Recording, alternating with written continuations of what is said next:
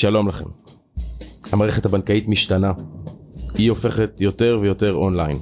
אני מניח שגם לכם כבר זורמות הצעות אין ספור מכל בנק אפשרי, כי הבנקים שאותם אנחנו מכירים היטב, והם אותנו, נלחמים היום על כל הכוח, יותר מאי פעם.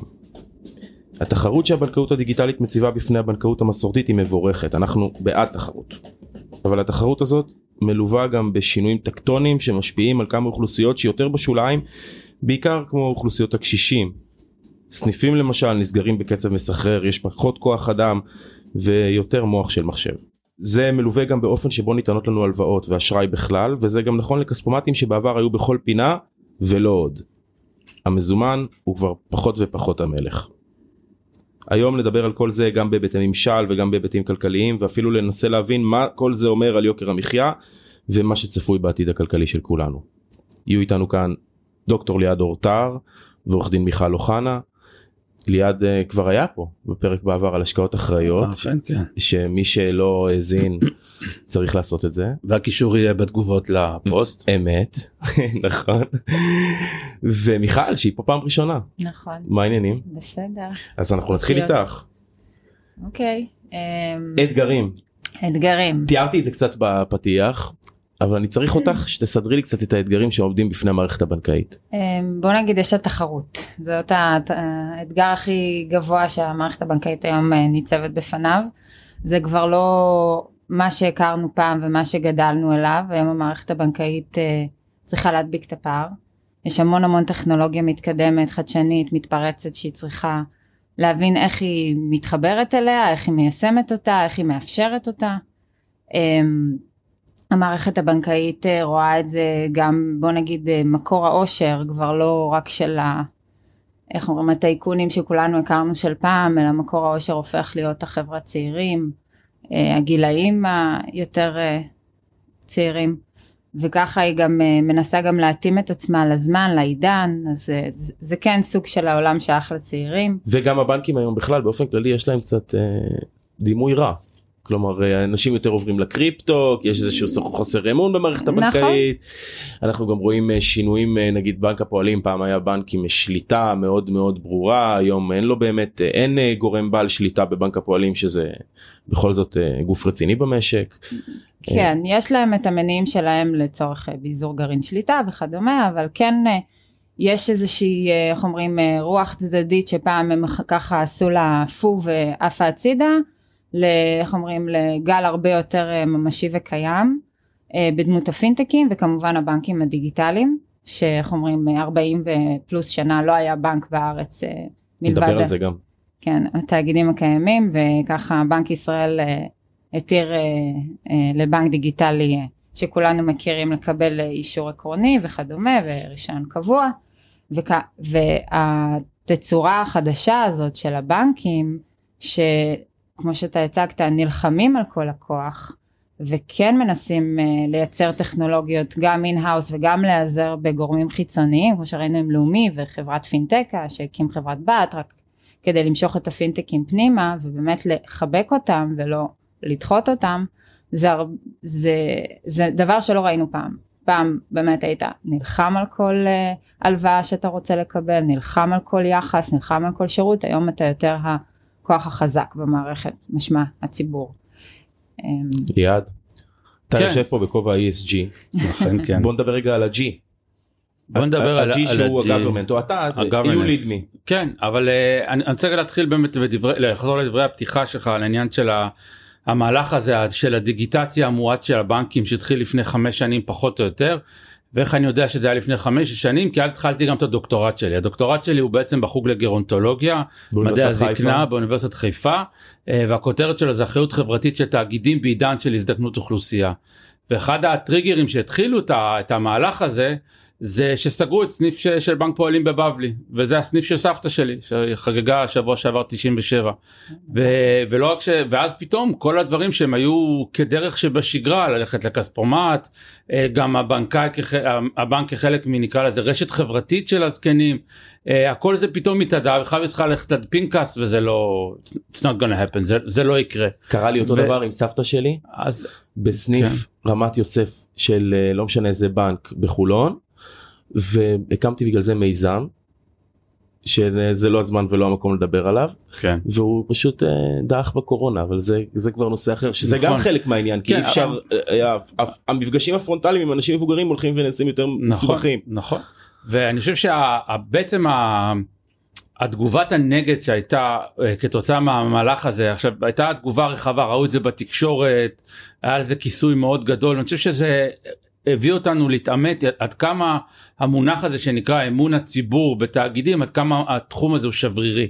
בעולם האקדמי קוראים לזה מה שנקרא הרישיון החברתי לעבוד חלק מה שנקרא תיאוריית הלגיטימציה והרישיון החברתי הזה כמו כל מערכת אה, אנושית אתה עובד נורא נורא קשה בשביל לתחזק אותו ובשנייה אחת אפשר לקחת אותו וכל המגדל קורס.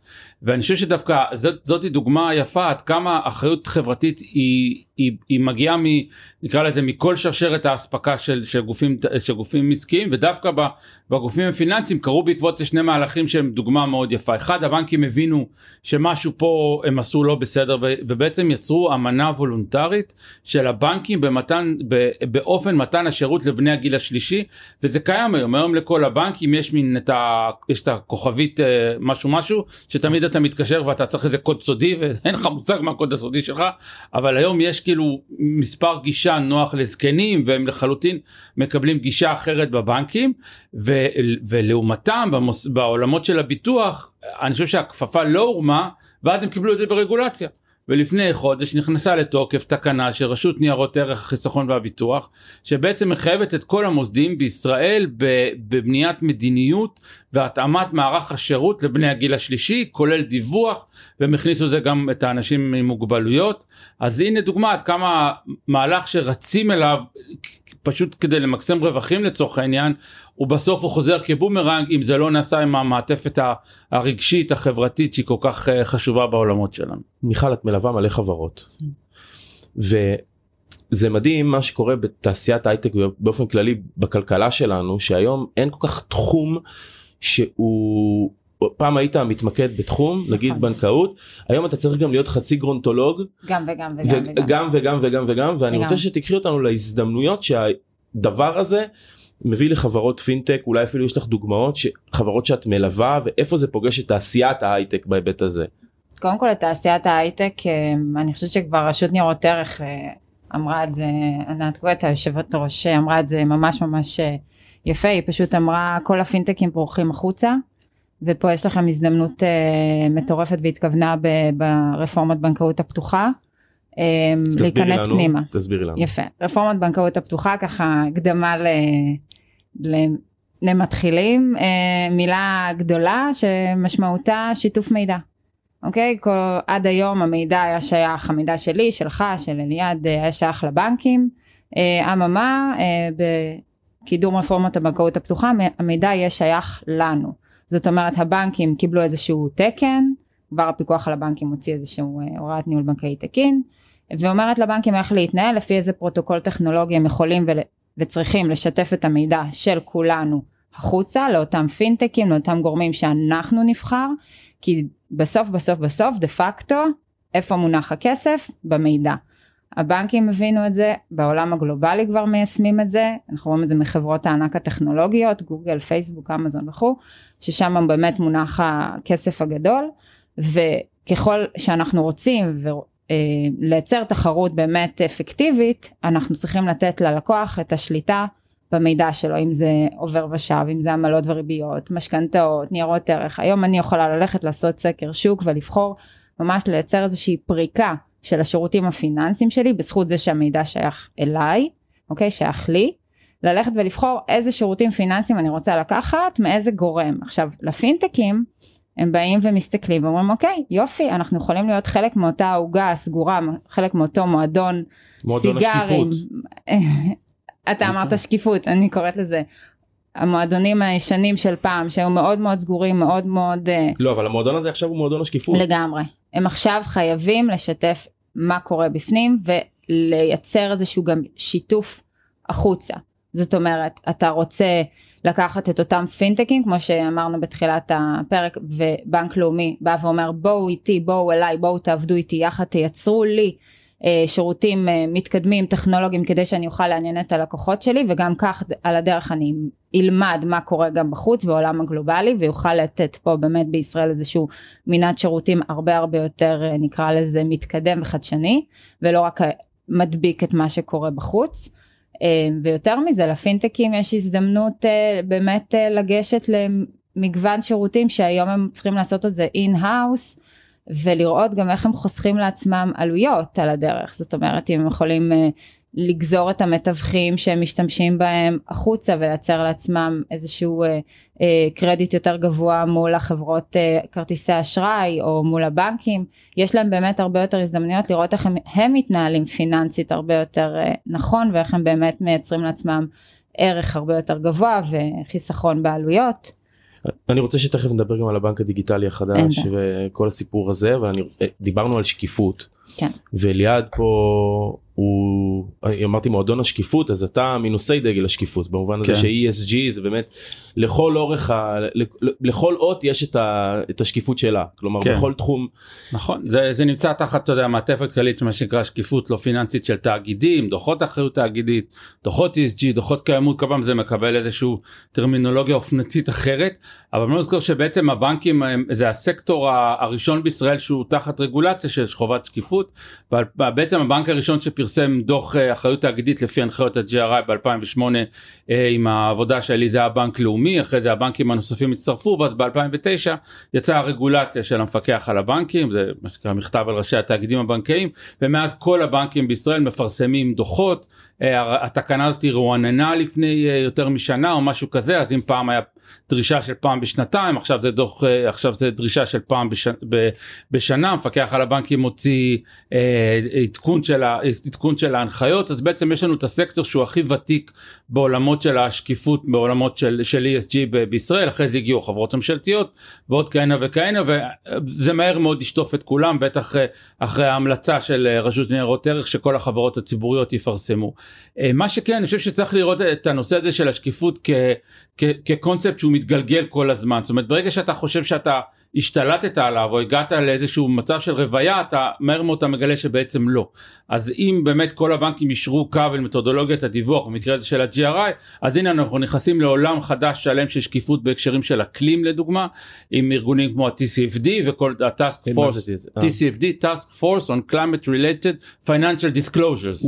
אני מבקש לקבל שמישהו ייתן לי נקודה על הסיפור הזה. אה, מדובר על איך למעשה מוסדות פיננסיים מייצרים disclosure מייצרים גילויים.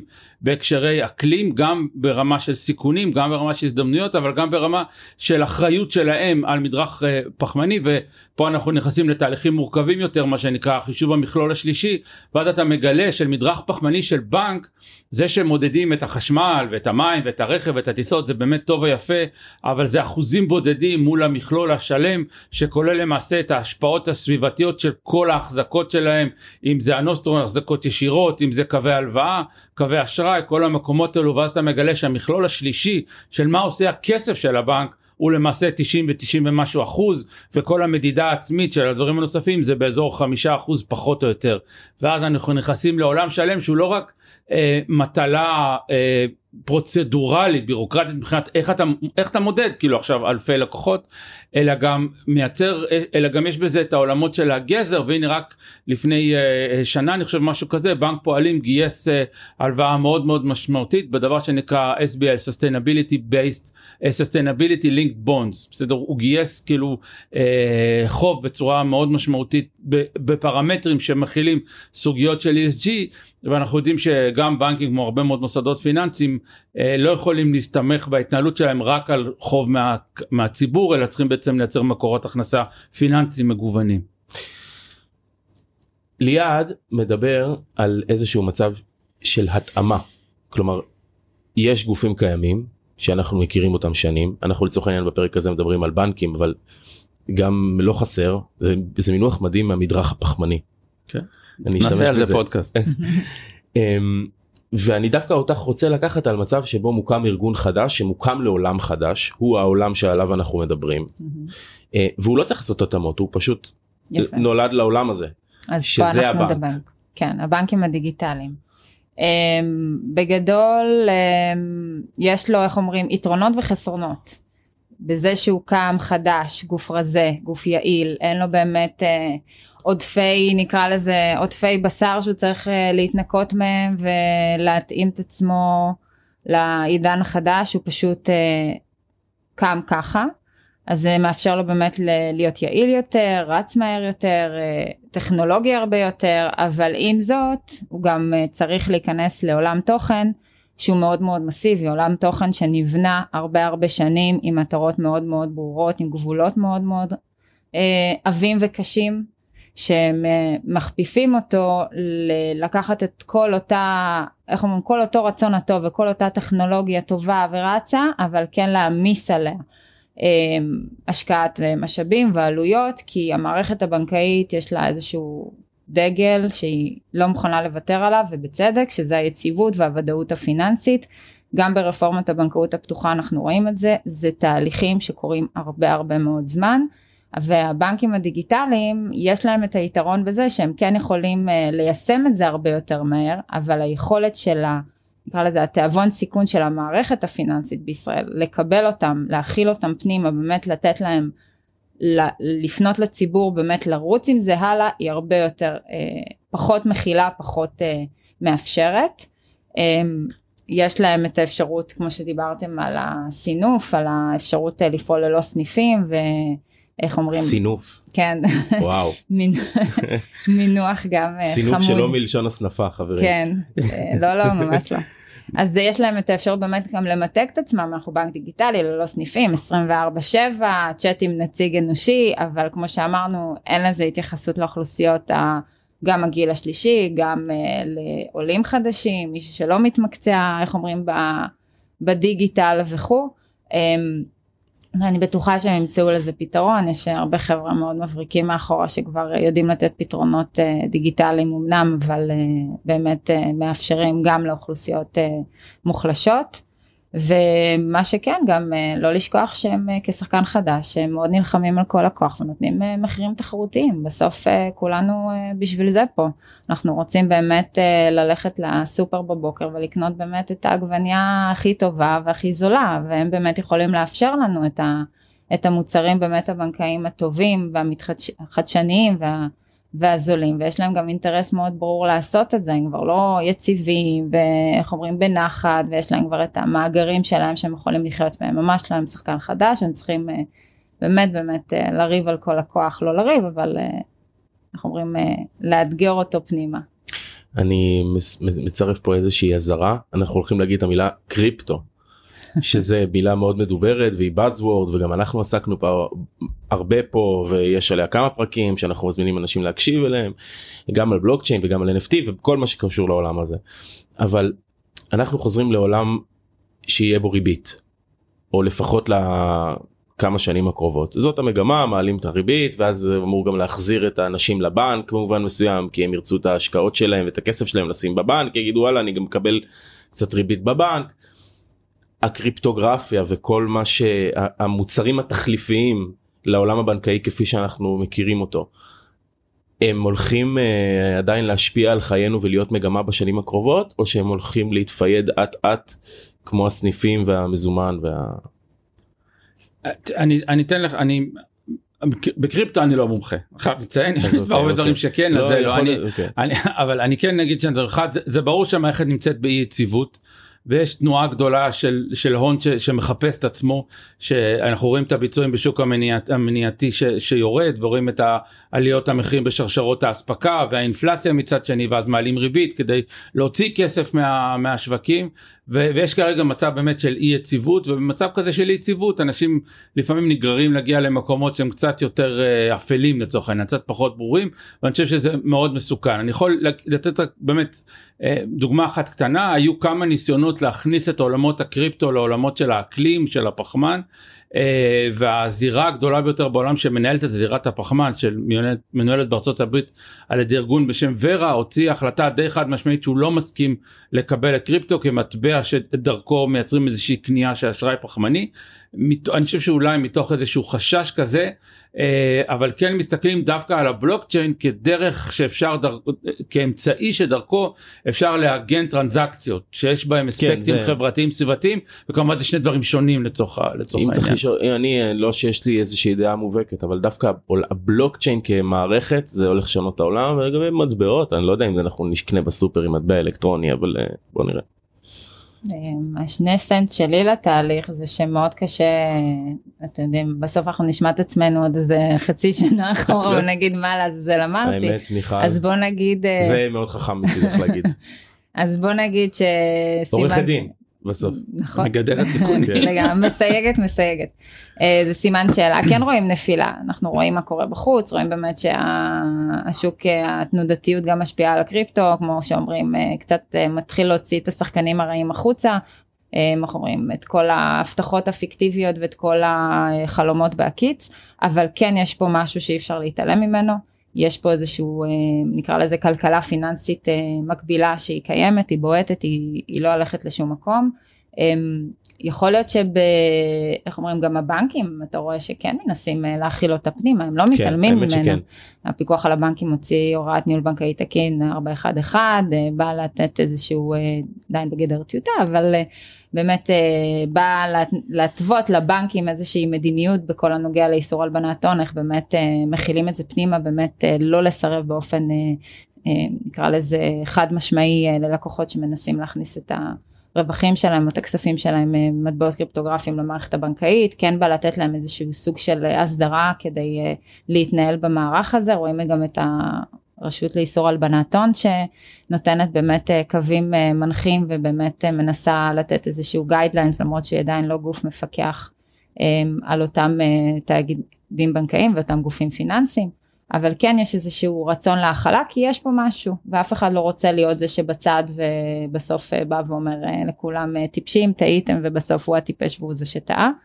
אמ, אז אסייג את זה מה שזה. כן. time will tell. לגמרי. דוקטור ליעד אורטר ועורך דין מיכל אוחנה. תודה רבה לכם שהייתם איתנו. תודה רבה. תודה. להתראות.